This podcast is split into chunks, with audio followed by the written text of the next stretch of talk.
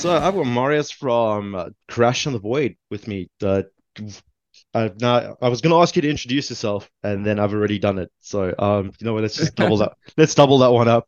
I am Marius from Crash and the Void. How's it? Uh, what do you do in the band?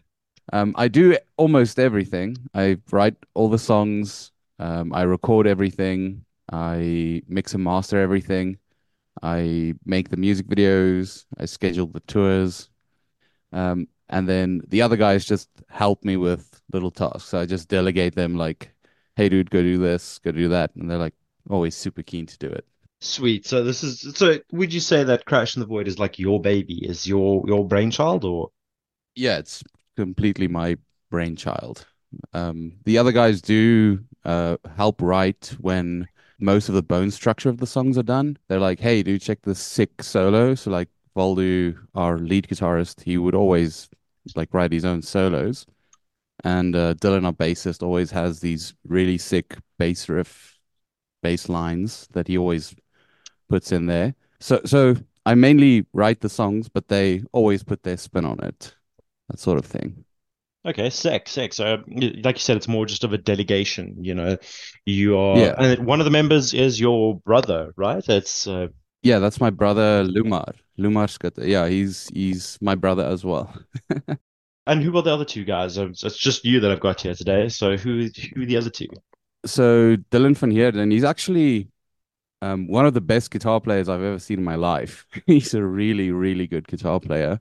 Um, completely self-taught. He also has a degree in sound engineering, but he's always, yeah, we, we couldn't find a bassist and we just asked him because we were hanging out at the time when we started the band. And he was like, hell yeah, I'll join on bass. Like I've always wanted to become good at bass. So he joined in on bass, and then the guitarist, the lead guitarist, is Valdu van der Linde. Now he's um he's quite can I can I say band slut? He's a bit of a band slut. Yeah, yeah, yeah. That that's a term that goes around this this show often. Uh, I'm gonna be honest with you. Okay, rad. Well, he he's in quite a few bands. Um, I actually met him when we were much younger. We were about 15, but then we really became friends when we started studying music at uh, University of Pretoria, and we were in first year together. And um, I was always amazed by his skill. He's always been like one of the best players I've ever seen. He was this good in first year already, so I was always blown away. And uh, when I started this project, he was just like, "Yeah, I really want to join your band because you you always write good songs, and it would be rad to like play guitar on them." So yeah, we got a pretty good team. Oh, that's sick. And would you say like your beyond just guitar playing, your your strength would be songwriting and structuring? I've always preferred song songwriting above um, skill. Obviously, skill like helps you, um, and I've always sort of chased that dragon of being able to play really good songs um, by becoming really good. But I've since learned that you'll sort of adapt to whatever song you need to play if you really want to play it. You'll like push your limits and be able to play it. Yeah, no, absolutely. Like uh, pushing your limits though is pretty much 80% of being a musician, like to get better. I'm super curious, like, but do you do all of your own recording? Because listening to Shadow Fiend, like that was fucking wonderfully done. That song is so sick. Do, do you guys record that yourself? Is that kind of like an in-house thing? Yeah, yeah. We record everything by ourselves. Um, all of us have sort of a home studio vibe going on. So Dylan's got his own little studio, which is actually quite sick. He's got so many instruments in that in like a very small room, but he records everything in there, all his bass lines. Um, Valdu's got um, I don't know, the sickest interface I've I, I think it's called the Babyface by Apollo, which is a fantastic interface. He records everything directly into his interface and then sends me either DIs or uh, rendered guitars or whatever. And then um, I mostly program the drums, but we uh, we went to Club Studios. Uh, the the drummer's called Stephen Bossman, Oh yeah. and he he owns Club Studio. So he's he's a he's also quite a famous player. He's a drummer for Rough Magic currently, and he's also in Savage Lucy. Oh yeah, I was about to say, yeah, yeah. Yeah. So he we we record drums. We record drums like way back, I think in 2019 at his studio, and then we just use them as sort of like a you know a reference track for our drums, and then we just program based on that velocities and stuff. So it doesn't sound super unnatural. Yeah. So then we just program the drums, and then I put everything together at my home studio, which is not a professional studio by any standard. But um, I have, uh, I always open up my studio to engineers with way more experience than me, and they'll, they'll come sit here and talk the biggest amount of cock about my studio. And then I'll be like, yeah, dude, that's that's exactly what I want to hear. Give me all the criticism. At least like let it have uh, some constructive points to it. And then they're like, okay, cool. Do this, do this, do this. And eventually my studio, yeah, it's got a pretty nice frequency response. I can totally mix and master in here now. So it helps. Uh, it's, I love you just got we're given a, a crash course by just everyone. Like changing topics wildly here, I just wanted to, to touch on the name. I was reading somewhere that Crash and the Void is inspired by Scott Pilgrim, uh, the Crash and the Boys. Is that is that true? Uh, yeah, so partly. Um, there's also a Japanese video game. Well, that actually inspired the fictional band from Scott Pilgrim. Um, but yeah, both both of those. I used to play the Crash and the Boys Street Challenge with my grandmother when I was like, I don't know, seven years old. Because she was very into video games and she showed she had like one of those NES consoles and we would just play video games whenever we hung out. Sounds like your grand had like a huge influence on like a lot of the things that you do, like both with music as well as some of the other interests. Like in regards to like the the latest song that you guys release, I with the the music video, it looks so sick. How did you guys like get such a clean like look out of that? So it's mostly done with AI, AI video. It's a it's a program called Pika AI, and I don't know how I did this, but I'm I'm always like online looking for the best ways to I don't know make art. And um, I came across Pika AI, and I found a lifetime pass which it was one of those free ones they just give out when when they started Pika AI, and it worked. So I went on to the servers and I just started figuring out how to use it. And it's uh, sort of difficult. It's not as easy as, for instance, DALL-E or something, where you just type in something and it gives you uh, a prompt or whatever, and then you get your image, um, and then it's somewhat, you know, not what you expected or whatever. Um, this Pika AI, you actually have to code exactly what you want. You can upload images, you can make them move, you can animate stuff. So I think for every good scene I got out of that music video that I had to create, I had like 50 duds. Yeah, I spent quite a lot of time coding that video. I would never have guessed that that had was AI generated. Damn, that's impressive. Like, I'm actually kind of shook about that. The the cutting edge, man. We gotta use these things as tools.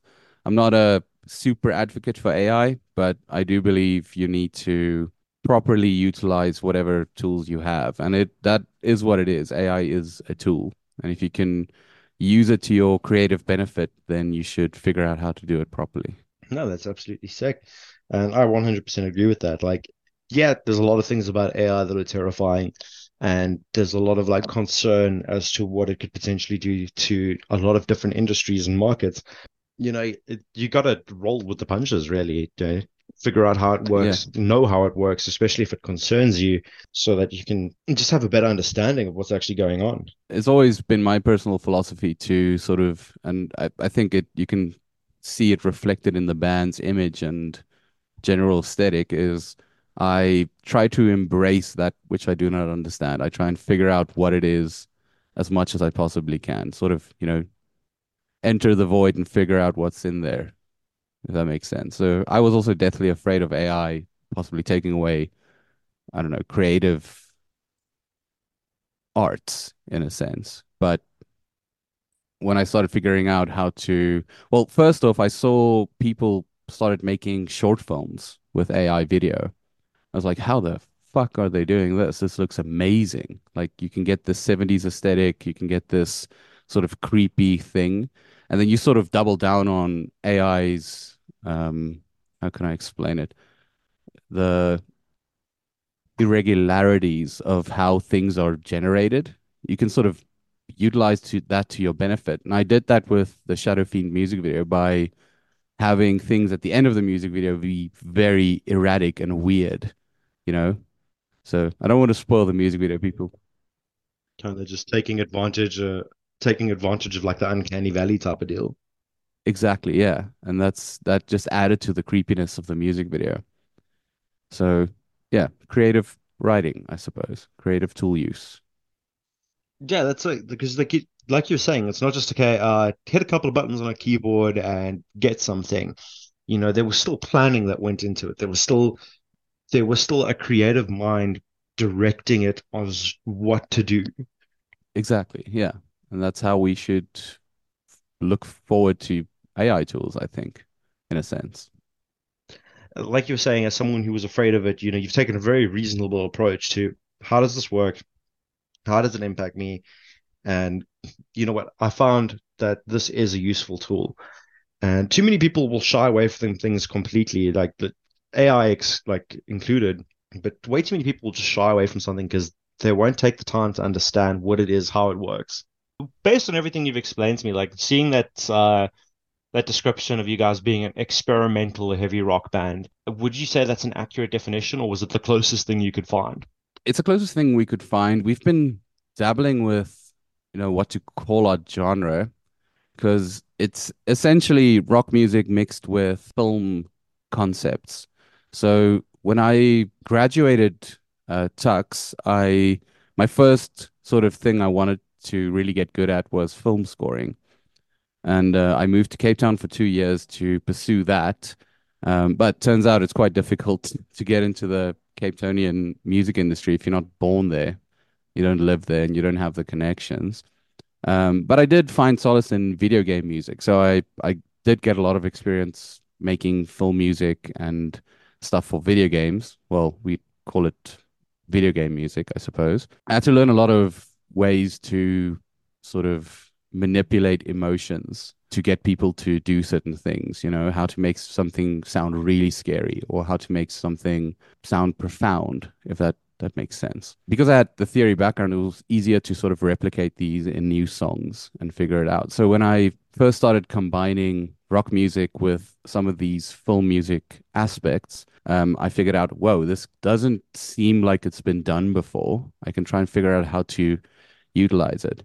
So it's difficult to pinpoint a genre because every song we release has a different kind of film aspect being brought into it. For instance, um, the cosmic horror's got all these what we call mediant chromatic movements, and that creates this sense of almost like you know the the documentary the cosmos right the space documentary yeah so space documentaries utilize this sort of um, chord progression where it feels magical and profound and uplifting and that's where I saw that connection. You can combine that with rock music. So we did that with the Cosmic Horror, for for instance, and we found out, okay, well, this rock music makes you feel like you're like in space, you know, floating through things. The Villain, for instance, our single we released a few weeks back, that's um, rock music combined with sort of classical villain trope music, if that makes sense. Like you can go on YouTube and find like these uh, compilations of classical music that makes you feel like a plotting plotting supervillain. So we use some of that in in those songs. Um, Shadow Fiend, I mostly used I used a bunch of different things for Shadow Fiend, but I also looked at a lot of uh, Lovecraftian films um, you know, that sort of cosmic horror vibe, if that makes sense. And uh, utilize some of those film scoring concepts into Shadow Fiend, and then combined it with um, sort of the similar parallel that we already have in rock music, which is doom. So that's how we got that combination. the the amount of thought that went into it is actually unbelievable.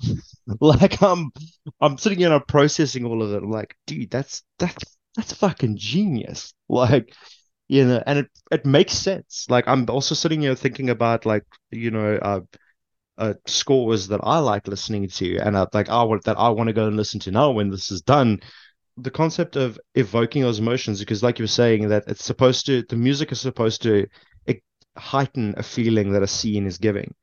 And the yeah. music can change that quite dramatically. And to introduce those concepts into your songwriting is, you know, being aware of that this specific progression, this type of music is going to elicit this type of feeling and this type of imagery, along with the imagery that the song is trying to portray as well. It's kind of like a, a double whammy. On that note, man, thank you so much for yeah. taking the time to to hang out with me and have a chat about music. And of course. also man. battling with Eskom and getting yeah sorry the power to stay home. but this has been absolutely sick. Yeah thanks so much for having me man. I i really appreciate it. I'd love to come back at some point. Absolutely. Hell yeah. Where can people find you? Where can people find your music um so just follow us on instagram we have uh we have a little link there and that takes you to all our music videos all our stuff um, we also sell coffee and merch, so you can check that out as well. It's a decaf CBD coffee, so you drink it before bed so you sleep better. Hell yeah! Um, it's called it's called Void Coffee, so you can check that out as well. It's absolutely sick. Thank you so much once again for taking the time to have a chat with me. Yeah, thanks so much, man. Have a have a fantastic day.